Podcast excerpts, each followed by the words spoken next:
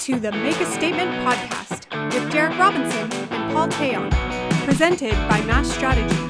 Let's go.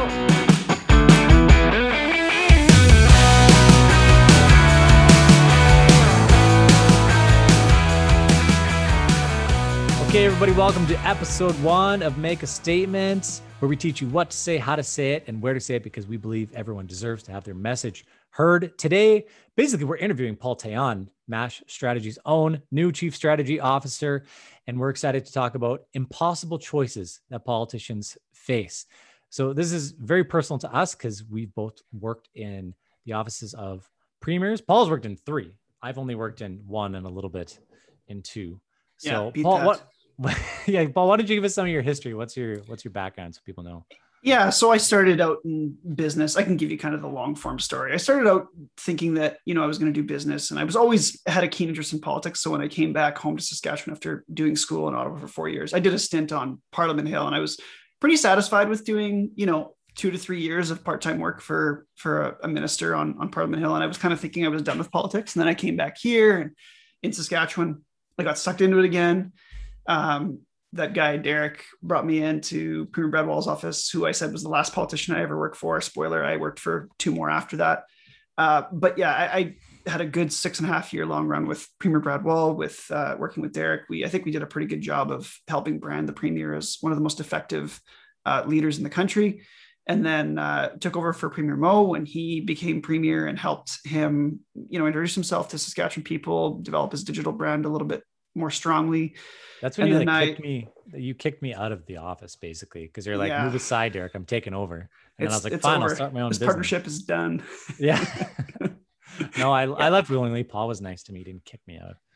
It was it was fun. I remember you were sitting, I think, with your laptop outside of the office, like on a shoebox or something, for the last couple of weeks, and I, I kind of felt bad for you, but also I didn't. I think I gave you some petty admin work to do in that last Yeah. couple of weeks. I used to be this important senior staffer, and then I was like at the intern Relegated. desk for two weeks while you took over for me. So that was good. that was fun. No, I, I really enjoyed taking over for- Premier Moe. Um, you know, got to work with a new senior staff team there, and really got to understand, I think, a little bit more. I wasn't there in 2007 when Brad became uh, the premier, so I didn't have a front row seat to what a new leader kind of would would do to help make his stamp or make a statement on the office that he hol- that he holds. Um, so I think we did that pretty effectively with Premier Moe. He's done a really good job, um, even beyond me leaving. And and to that point, I decided that it was time to go to Alberta and, and try a new adventure out. I've always kind of wanted to uh, go out west, and it was a little closer to uh, my wife's family, and uh, made made sense, I think, from our from our family standpoint. So I enjoyed working in Premier Kenney's office for two years, helping him get set up in a new government and um, imprinting his brand. Obviously, a very seasoned politician, so it was good to work with with a guy like that who uh, you know is is having you know a heck of a heck of a ride as premier for the first two years and uh, and I, I really enjoyed that and decided that after 10 years in politics it was time to go out and build my resume on the private sector side of the ledger so i'm i'm glad to have had the 10 years of, of background experience and have finally kind of kicked the formal political habit for good except not really because we still do work in politics in this we gig do, too and, and that's very fun. We'll talk about that. But yeah, a decade of political experience with all with premiers, which was amazing.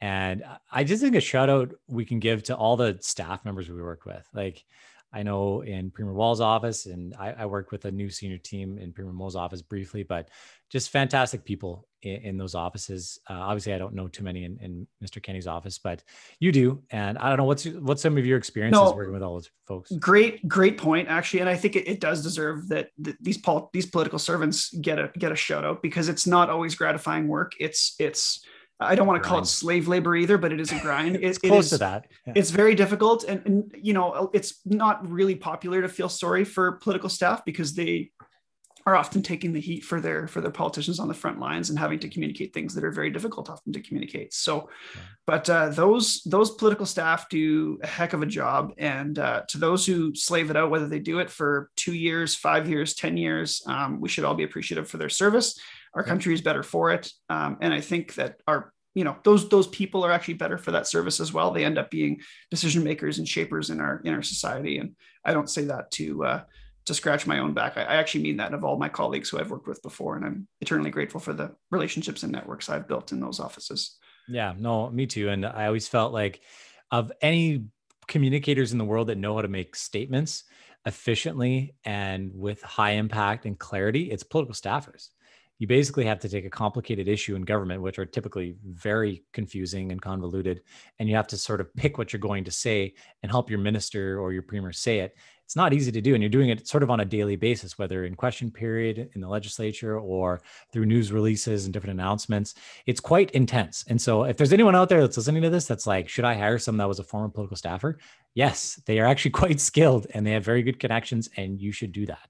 So i, I know we're always kind of looking for people that have political experience to hire and um, anybody else should definitely consider those folks as well yeah they're just they're the great hard workers and i think at the end of the day um, they have a lot of helpful insights to share on how the sausage get, gets made behind the scenes. A lot of us you know can be armchair quarterbacks when we don't really see what's going on and you know we think this is a, a disaster of a, of a scenario and really the political staff behind the scenes are giving it all they got to try and keep the thing together. Um, so so Especially yeah in a crisis like i know we managed when there was provincial fires and you've done uh, covid work with premiers as well but I know fires and floods, all those things, like the political Oil staffers spills. are on the front lines with also, I guess we could say some great public servants as well. Uh, people don't understand the difference between political staff and you know public servants or the civil service. Uh, but basically, your political staff, just so everybody knows this, are the ones that primarily work with your minister or your premier. They deal with kind of the political decisions, making sure it aligns with the electoral mandate, uh, communicating those political decisions, and, and helping you know give that information to the public uh, where the, your public servants are more doing research, um, recommending policies, and, and, then implementing the policies rather than kind of making the decisions all the time and and communicating the decisions. So that's going to be but i, I worked with fantastic public public servants you know. Right. And to, to be clear the, the public servants stay when there's a change in government for the most part. Yeah. and political staff change when the government changes for the most part because the political staff are loyal to the politicians who are elected and uh, and it's typical that a government, new coming government, would not keep the same political staff of a different partisan leaning uh, than their own party. We served at the pleasure of the premier, is how you would say it. So if if, if Brad Wall was not the premier anymore, we would get fired promptly. So that was yeah. So the political staffers do not have good job security either because their leader could change or get defeated in an election. So, anyways, talking about uh, being an armchair quarterback and figuring out how the sausage gets made, as you referenced earlier, there's a lot of our armchair quarterbacks these days in politics. And we're sort of having this episode to sort of explain to people what happens behind the scenes when these decisions get made of politicians and how, you know, there seems to be always upset people no matter what happens. And I feel like that's only increasing with social media and the misinformation that's all happening out there.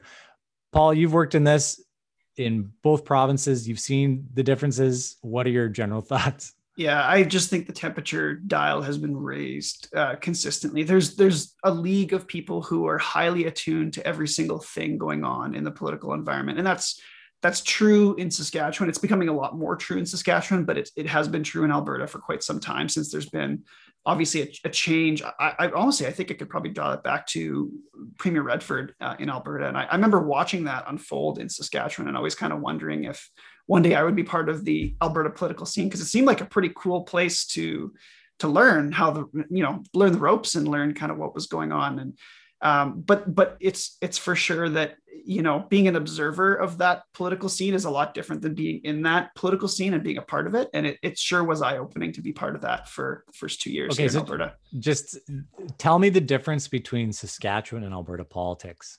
What what are the key differences? I think Saskatchewan people are just generally more, they want to kind of believe their government is generally doing the right thing. And from what I've observed in my couple years here in Alberta, Albertans are a lot more skeptical of, of government and just generally kind of try to avoid government in their lives wherever it doesn't need to be there. Um, so whereas Saskatchewan people generally have a little more faith in government, Albertans a little more skeptical, a little more kind of leave me alone government. I'll do what I need to do. More libertarian. Stay in your yeah, stay in your lane. Yeah, yeah. And I notice in Alberta politics these days, it seems like you know, Jason Kenney aside, I think no matter what political leader was sort of hand, handling COVID in Alberta, it would have been a tremendous struggle. And I know you saw that uh, working in Kenney's office during the whole COVID thing. Sort of explain how some of those decisions were filtered through sort of behind the scenes and how it kind of maybe felt the response was going to be once those decisions were made. Sure. Maybe i'll just lay the groundwork for folks for the like the political environment. I don't think it'll be a shock to, to most people who've either watched at one point or another that um, alberta had been going through five years of economic struggle and stagnation. And so this is all kind of building up. And I felt like in 2019, late 2019, early 2020, we started to kind of see a bit of a turning of the corner. We really felt like yeah. 2020 was going to be a turnaround year. We had positive signs. Oil prices were uh, building up higher. Uh, a lot of economic indicators were trending in the right direction. Um, a lot of people were feeling good about 2020, and then we got slammed by a pandemic, which as people know, it was a triple black swan event in Alberta. We had obviously the global economic recession. We had the OPEC Russia Russia Saudi oil price war, which tanked oil prices to negative 30 bucks a barrel at one point. And, and then we still had, doesn't make sense to me. Negative 30, like I have to pay yeah, to here, take my oil and I'll pay yeah, you $30 like, for this barrel. yeah. And now it's like 60 bucks a barrel and everyone's like, oh, it's gonna go 70. Like it's that is so dramatic. It's just such a once in a lifetime. Yeah, try and base a budget on that, right? yeah, easy, totally easy. Yeah. No so that's that, and then of course the economic crisis that just was deepened here in Alberta, apart from the global economic crash. So we had those three kind of events just completely sideswipe the province, and it was um, you already had kind of an electorate that was hoping for change, hoping for things really to turn around, and then this hits mm-hmm. us, and so you know, the first element is obviously just shock, right? Everybody's just completely shocked this is happening. How, you know, responding to that shock. Generally, people are pretty willing to forgive their politicians for the first little bit as they're responding to it. Yeah. Um, but almost instantly, I remember it was it was just it was just responding to the whims of of whatever the public was kind of asking for. And and actually the, the media played a decent role in that too, because they would often be observing trends in other provinces and other countries, right. and they would say, Well, why aren't you doing this? Why aren't you closing schools down? Why aren't you doing that? And so there was a lot of back and forth between between how the media would influence the public, a public highly attuned to watching the news, and then politicians having to respond to that. Um, right. So it, it, it made for a really interesting show. And uh, to give a little more background on the sausage making, all decisions um, would go to a advisory cabinet committee. It had gone through a few different kind of name convention changes, but essentially there was a core group of cabinet ministers, the chief medical officer of health that were in charge of kind of the decision making around mm-hmm. COVID restrictions, and then um, how how we would try and you know prevent the spread of covid-19 while still trying to protect people's livelihoods at the same time. Right. Yeah i felt like in alberta it was like it was the most free place in canada for restrictions for some period of time and i, I it sounded like the government was pretty happy about that and, and that sort of goes to the bent the libertarian bent of alberta. But then all of a sudden the situation kind of shifted where alberta was the hotspot for covid in canada for one reason or another and then the restrictions had to come. Our memory is so i think our memory is so um, it's so short term when it comes to covid. We've been in this for 15 months and i think folks forget that remember the the resurgence or the insurgence of covid was in quebec and ontario. We had thousands of people dying in seniors care homes and yet here in alberta well we had done a you know a pretty good job of locking down there's a lot of hindsight that we could offer to our situation for sure. Uh, but we had done a pretty good job of mitigating COVID, like you said, with a, a, light touch on restrictions. We gotten up until that really well with that up until the fall when we had that wave after Thanksgiving hit. And then it was like all hell broke loose, and it was just yeah. like, how do we how do we deal with this now? We have a resurgence in case a resurgence in cases, people who are not willing to want to um, buckle down on restrictions, and others who are, are asking when are the restrictions coming. It's been you know we see the case numbers growing. What are you doing about it? So try try being the politician in that case with a completely divided electorate and almost no room in the middle. And, that's how i sort of felt was this impossible choices thing that jason kenney was in is that he was trying to keep it open and free and you know kind of along aligning with alberta's uh, sort of culture in a lot of ways. And now he has to lock everything down because that was really the only solution because there was no vaccines at any level yet. And you know you could blame trudeau a little bit for that but that gets a little bit old every week going out saying that. So then you have people on sort of in his base and a lot, mostly in rural Alberta, but also in cities as well, that a good portion of them think it's a just a scam and mm. they don't know anyone personally affected by COVID. They're not following, you know, what's happening in India and other parts of the world where it's just the you know massive humanitarian crisis in different ways and then you have the people that are mostly on the left for whatever reason that just believe that everything should be locked down and so even if you did incredible strict lockdowns it still was never enough. And then you have people in the middle that are just mad because everyone else is mad. And it's just like, it just sort of all collided together in this big, massive anger towards the premier. And I, like, I sort of watching it from afar and being like, this seems really bad. Yeah, interestingly enough, if you looked at the polling, and there was various amounts of polling, and a lot of it is public, you could see it. You know, whether it's um, well-known people like Janet Brown doing polling or others, where we've seen people are generally satisfied with where the government landed on restrictions. And then if you ask them, are you satisfied with how what a, what a job the government's done in terms of implementing those restrictions, they're they're not happy. And so it's like, hang on, you like the restrictions, or you like where things are at, you think it's a good balance, but you don't like the people who've done that. So it, there's obviously a bit of a dissatisfaction with with politicians. Maybe part of that is political fatigue. People seeing their politicians every day on TV, seeing them almost as the faces of COVID, right? And and is that something that is the politicians could avoid? Probably not, because the moment that you step out of the spotlight, people are saying, "Where's my leadership? Why are they? Why are they not yeah. there?" And then the moment yeah. they're there, you know, day in and day out, it's like, "I don't want to hear the politicians. I want to hear the scientists." So, like, yeah. make up your mind, right? But yeah, the, the public was just delusional in some ways of what, everything that was going on, and it's just they they were just like a, my kid that you just can't control no matter what you do sometimes. And I even think like Brian Pallister was being, you know, crying on TV and being like, you know, I'm the guy who ruined Christmas and all that sort of thing. And it's just like when you look at the government, it's like they're the ones that ruined Christmas. They're the ones that kept my kid from playing hockey. They're the ones that ruined my wedding or like whatever it is, right? And it's yeah. like it's fair, but it's like, what do you expect them it's also do? yeah it's tale as old as time right? I mean blame the government when things don't go well. And i, I am as guilty of it as anybody else. Yeah of course. It's like i'll just blame the government because that'll make my problems go away. Uh, no it won't. Uh, but at the same time i mean you have you raised a good point. I mean a guy like brian pallister and and i i mean one could argue whether it was kind of for theatrics or not, the, the show that he put on right before Christmas. But yeah. these politicians have had actually said this in variations. You know, I, the premier was in the House the other day of Saskatchewan, sorry, Scott Moe.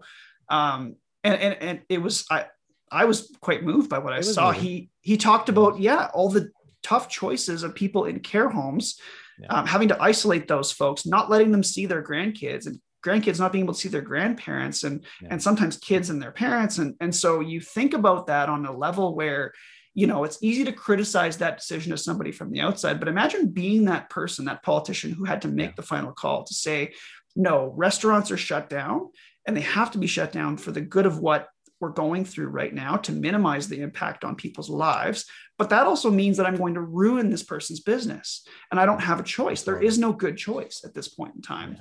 To those folks who say, well, you could have just left everything open. No, you couldn't have. It's not, it, you, there would have been no public tolerance for people leaving things completely open to the detriment of our hospitals and the healthcare workers going through that day in and day out, dealing with patients in and out of the ICUs. We would have had people flooding, uh, patients flooding into field hospitals, which were prepared, by the way, in Alberta. We had facilities prepared to take in, you know, if if the numbers got way out of hand, and they didn't because our politicians made the choices that nobody wanted them to make. Well, they they didn't sign up to to do this job. Like this is a horrendous job that they have to do, and and I and they know. Don't kid yourself, everyone listening to this. They know most of the restrictions kind of don't make sense in lots of ways, but they still have to make the decisions. Yeah. So it's like, I get it. My church follows the regulations. Why lock down all the churches? Why lock down my restaurant? That restaurant was fine. It, it didn't violate the rules. While there was 10 that did violate the rules and they caused a huge, massive spreading incident. So it's like, you know, but you don't see all that. And it's, it's so frustrating. Um, I know for these leaders because they don't want to do it. They know it doesn't make sense. And they're regular people like you or I. Like, you know, when you talk to them, they're very good willed. I've never met a, I haven't met anyone in politics yet, like an actual elected politician, where I don't think they're actually a good person after I talk. Yeah. And that goes for left of center, right of center. That's across Absolutely. the spectrum. People in politics, whether they're of a partisan bend that I certainly don't agree with, or, or one that I certainly do agree with, none of those people are in politics generally for the wrong reasons. Everyone I've met, like Derek has said, has been in it for the right reasons. And whether I agreed with them or not, I respected their public service for what they did um, it's yeah, it, it can't be said enough. Whether you're talking about politicians or political staff, right? I think the other thing that we're seeing, and we we deal with this uh, on a daily basis, being digital people and digital communicators, but the level of misinformation on social media and even in like the comment sections, that it's just like an all-out brawl nowadays for, for politicians. Like I remember when we started Brad Wall's Facebook and Twitter and, and whatnot, it wasn't like that. Like it, it was like fairly rational. Like you'd have the odd weirdo kind of saying something crazy, but now it's just like it's just flooded with people that are just saying insane things and threatening politicians' lives and whatnot. And it's like these are regular human beings, and you're treating them like they're they're less yeah. than human. Like to your to you your treat point, animals better than you're treating your politicians. like yeah, you're you're very right well. about that. I think we were lucky with with Brad too because he was he was genuinely a very popular politician in the province. Yeah. I and to, to my to what I said earlier, I think I recall seeing the sort of resurgence of that commentary. I don't think it was a an isolated trend. I think it was happening elsewhere in the world, but especially with Premier Redford in Alberta, like her or hate her or, or public service. Obviously, there's lots to criticize there, but there was incredible amounts of vitriol that went out Yeah. uh, towards her. And I, I think I recall kind of seeing the tide turn, especially in Alberta then.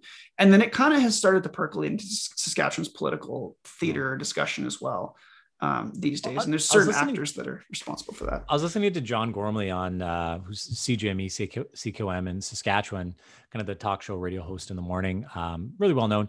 He was sort of saying it's turned for him too, where for some reason during this pandemic, with all the misinformation and all the anger and the frustration, he's getting death threats, and you know he, he's been doing it for you know 20 years or 25 years or something on the radio the texts and emails that he gets he's like i don't where are these people coming from like what did I do to you? sort of thing. And like, and mostly people that were sort of on the scamdemic side of things. And he's just like, there's never been an issue like this that has enraged people. And it's not like Gormley's like a big pro restrictions guy. He's not. But even just the fact that he's sort of accepting some of the things, some of the restrictions and understand, you know, they're reasonable for lots of different reasons. Like people just you know, like wanted to cancel him. It's just like I think it's part of the cancel culture is like you need to cancel all the politicians as soon as they make a mistake they run these giant organizations Yeah. that are responsible for so much in the world. There's going to be things, you guys. I don't care. Like, I think no matter who you elect, you're going to hate them nowadays. And it's Yep. just not realistic. And during COVID, I mean, perfection was the enemy of the good, right? The reason Yeah. that every, everybody Had to make fast. difficult choices, yeah, was because we had no time to move. Nobody, I mean, to expect your politicians to make perfect choices in this kind of environment, let alone at a normal time in this kind of environment in a once in a century pandemic, is just completely unreasonable.